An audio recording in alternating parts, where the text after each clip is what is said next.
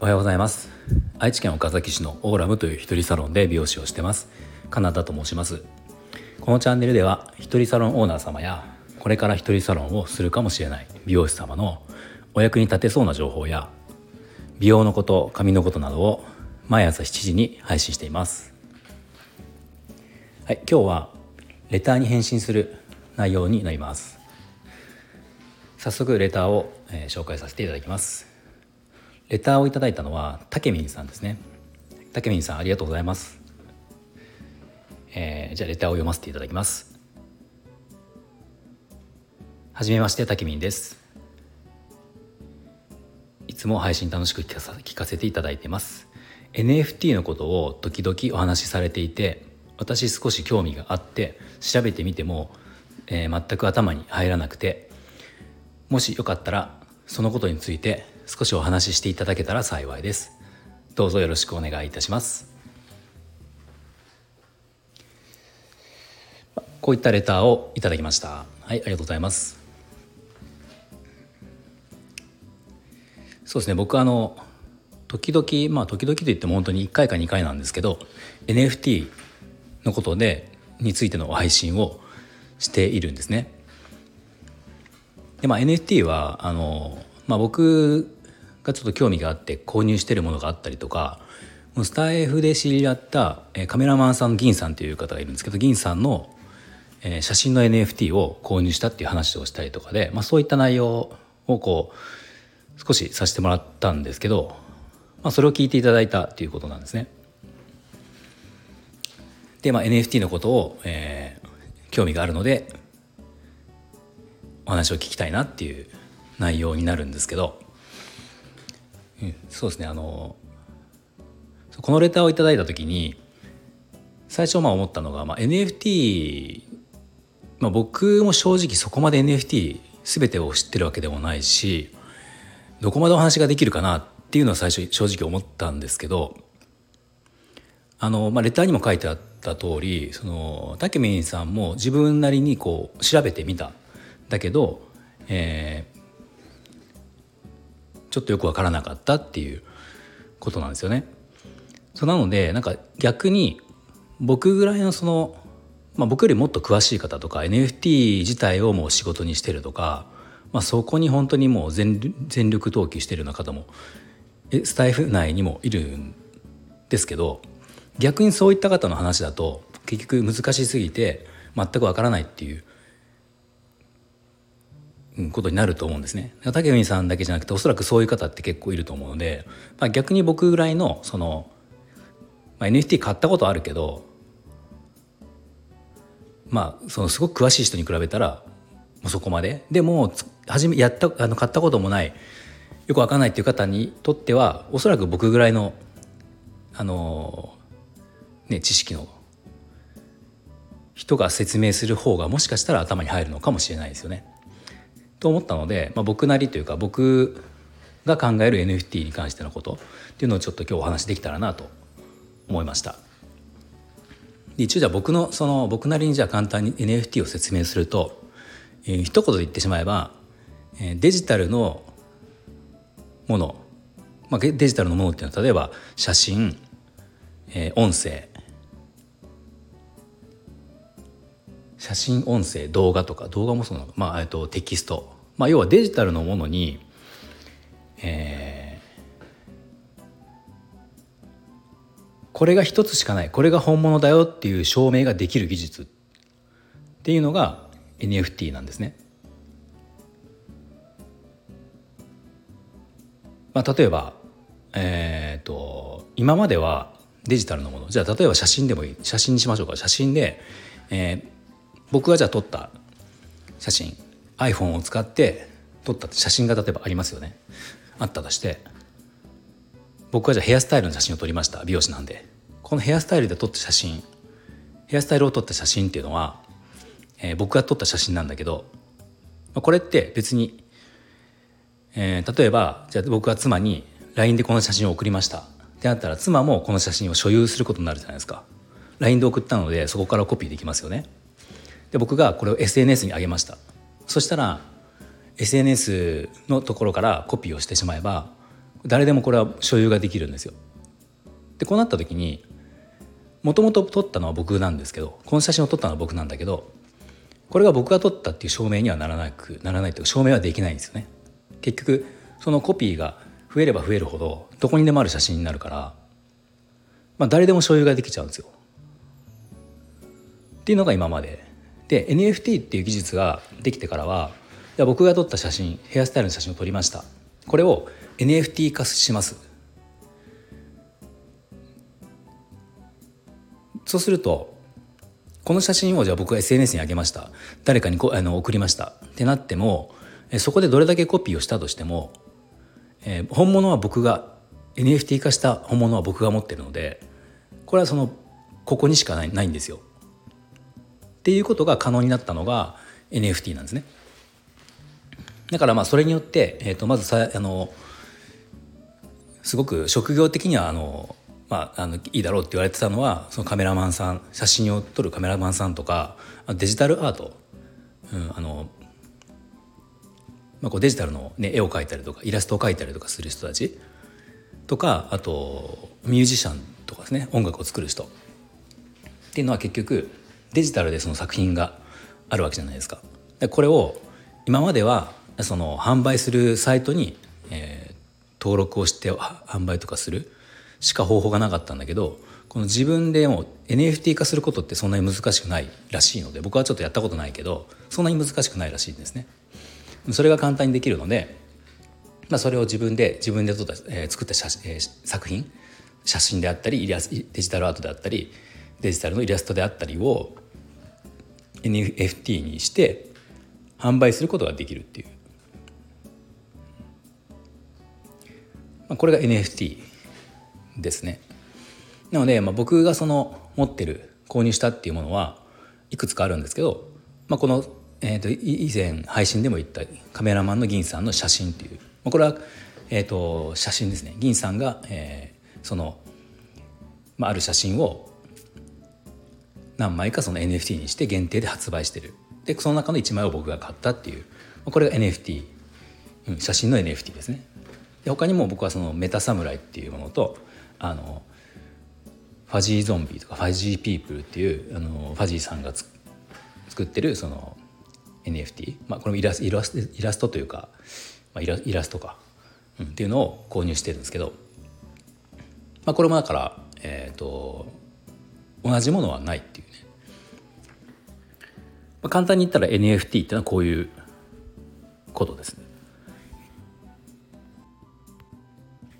今話したようにその NFT を販売する側、えー、と作成する側としてはそれを販売して利益が得られるっていうことがまずメリットとしてあってじゃあ僕みたいに購入する人のメリットって何かっていうところなんですけど、まあ、これもちろんそのその NFT 作品自体を所有できるっていうことはもちろんあるんですが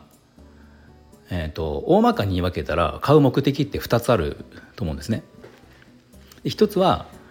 えー、投資目的で買う人と買う人。でもう一つは、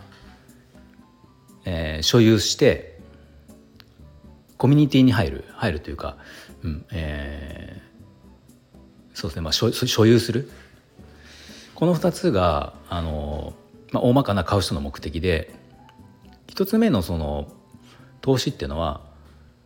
これはまあ株を買うのと似てるんですけどもともと NFT っていうのが広まった時ってこっちの方が確かあの目的としては大きかったと思うんですけど例えば無名の人があるイラストを作って販売したとするじゃないですか。でこれがあの無名の時だったんで、えー、まあそんな高くないんですよね普通は。まあ、これをじゃあ1,000円とかで売ってるとして、まあ、僕はじゃあ1,000円で買ったとしますね。そしたらこの人このイラストを作った人がまあ、なぜかいろいろこうもう有名になってしまって、えーまあ、僕は最初に買ってるから1,000円で買ってるけどこれは2年後に例えばその人の描くイラストっていうのが1枚じゃ1万円になってましたしかももう買いたくても買えないそのぐらい人気になっちゃったってなると僕が持ってる2,000円の NFT っていうのこれ売ることがまたできるんですけどそうすると1万円でも買えない NFT 欲しくてみんな欲しくてしょうがないのに1万円出しても買えない買いたくても買えない状況だったらこれ2万円とか3万円でも売れるわけじゃないですかおそらく、うん、そしたら僕は2,000円で買って2万円で売ったらもう、ね、1万8,000円の利益。っていう、まあ、そういったその利益が得られる可能性があるので、まあ、これが、えー、投資目的ですね。だから人気が出そうな人の作品を買って、これを高くなったら売るみたいな。これが投資目的。でもう一つの、えーと、所有目的っていうのはこれあの所有今実は最近は結構こっち目的で買ってる人がおそらく多くて、まあ、僕もどちらかというと今そうなんですけどあのなんて言ったらいいんですかね会員権に近いと思うんですけど NFT も多くであるのがこの NFT を買うと所有してるとそのもその、えーとコミュニティに入れたりするんですよ。まあ、例えば僕が今所有してる中であのファジーゾンビとかファジーピープってファジーさんがやってる NFT があるんですけど、まあ、これっていうのがあの、まあ、 Discord でコミュニティがあって、まあ、その中でいろいろ企画があったりとか、まあ、こう楽しく、ね、あのやり取りしたりとかっていうのもあるんだけどこの中で、えー、例えばですね、まあ、いある時期よりも以前より前に、えー、この NFT をも所有してくれていた方は、えー、このランクですよ。ランクというかこのロールまあその、まあ、簡単に言ったら言葉は分かりやすく言えば VIP ですよみたいな、まあ、その VIP っていう言葉ではないんだけど分かりやすく言いますけど、うん、っていうのがあったりとかそうするとその VIP になってる人たちはその後、えーと何らかの優遇があったりとか新しいその NFT を発行するときに、まあ、優先的にじゃあ購入権がありますよとか、まあ、そういったその何らかの特典がある、まあ、簡単に言えばその、えー、と運営してる側からすればまだまだ最初自分らがその知名度が少ない時からその、ね、応援してくれてる方にはより還元をしたいとかっていうふうにまあのがあるんですね。だそうすると、えー、まあ、その NFT によっては所有数が多ければ多いほど優遇されるっていうのもあるしあの早い段階で所有してる方が優遇されるとか、まあ、いろいろあると思うんですけど、まあ、そういう特典があります。で僕がその、まあ、僕が所有してるそのコミュニティに入る目的で所有してるのがそのファジーさんの NFT とあとメタサムライっていうのがあるんですけど、まあ、これどちらも僕としてはあの将来すごく楽しみだなと思ってて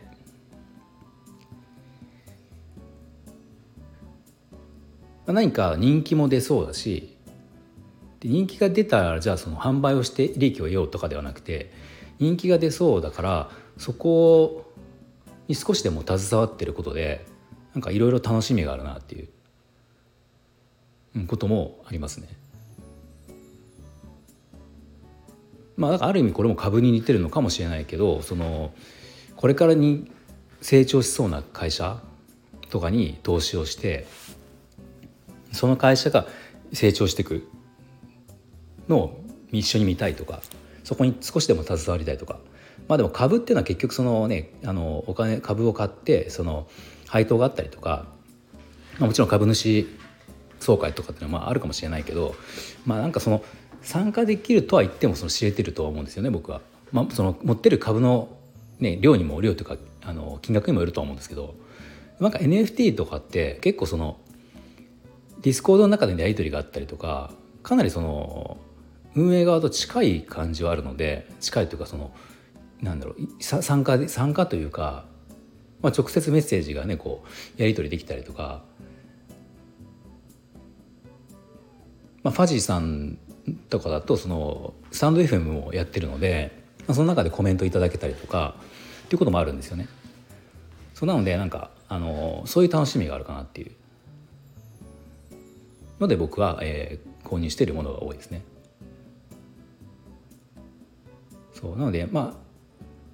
まあ、あと銀さんの写真に関しては、まあ、単純にその銀さんの写真を、まあ、ちょっと欲しかったから買ったっていう別に銀さんは個人でやってるのでそのコミュニティ動向ってのはないんですけどまた配信聞く中で興味を持って、えー、購入させてもらったっていうのがあります。うんまあ、なのでもしこれからそのたけみんさんのようによくわからないけど興味があるなって人は、まあ、こう金額的にも NFT ってピンキリなので何を買っていいかって分かんないと思うんですよね。分かんないしじゃ別にじゃあ僕はこれが買ったらいいよっていうことも当然言えない話だしだから僕はこれを買いましたっていうのはね参考あの全然参考にしてもらうのはいいと思うんだけどあのまあ、例えば僕その買ったやつでいうと銀さんの写真の NFT なんかはえっ、ー、といくらだったかな？多分2,000円ぐらいですかね。写真写真自体は2,000円ぐらいで販売されてて、うん、でまあそのなんか手数手数料っていうかねその販売手数料これ銀さん販売してる方ではなくてそのオープンシーっていうサイトで購入するんですけどそこのそこの手数料みたいなのが高いんですよ。あのうん、高いあの NFT ってやっぱ高くて結局仮想通貨を使うのでそれが下手したらその2,000円その商品と同じぐらいかかるのかなかまあちょっとその時によって違うのかもしれないけど、うん、多分僕がその銀さんの写真を買った時に、えー、と使ったお金っていうのは多分3,000円4,000円ぐらいになるんですかね。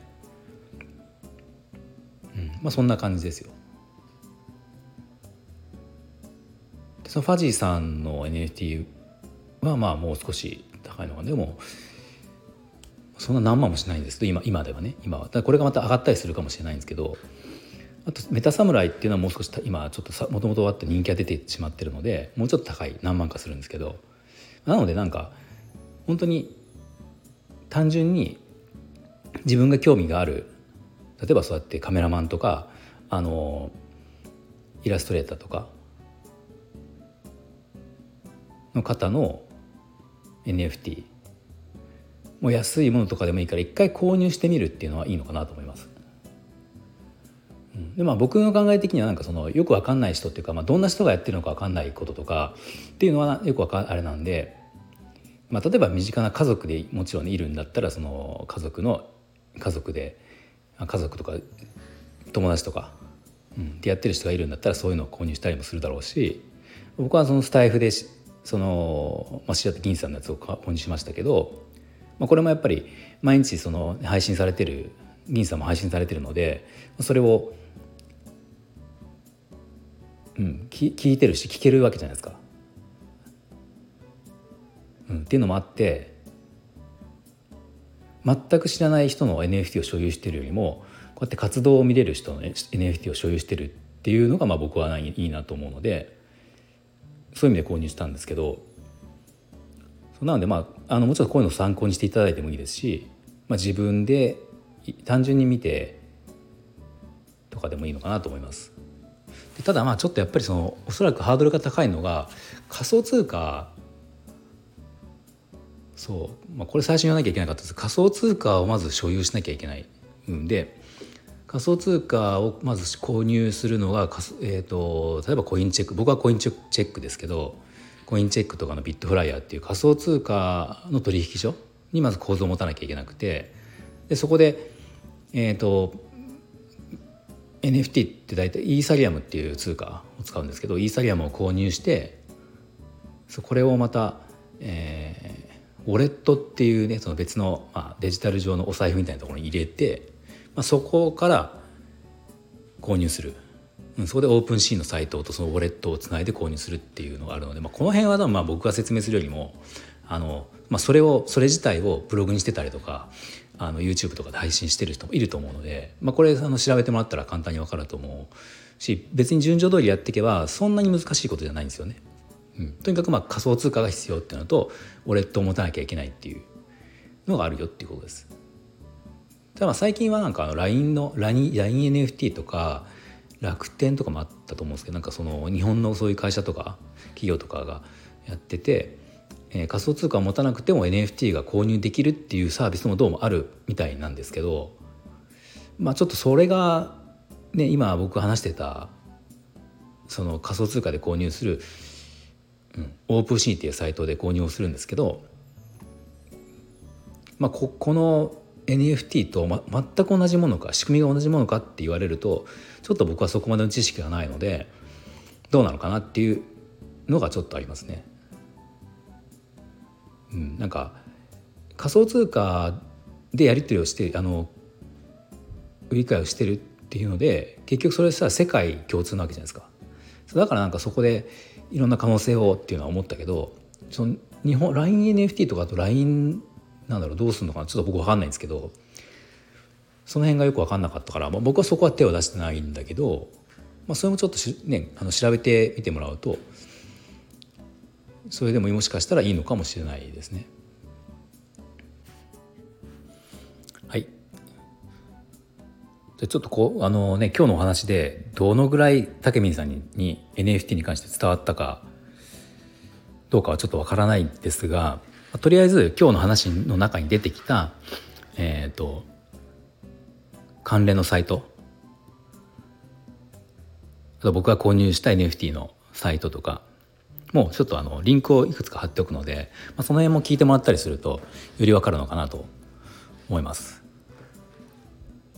まあ、とにかくなんか一回ちょっとなんか何でもいいから買ってみるっていうのはいいかもしれないですね。別に高いものじゃなくて。あのそう。その買う工程というか買って所有するってことはこういうことだよっていう結局物があるわけじゃないのでそのデジタル上のそのウォレットっていうところに NFT を入ってる状態になるので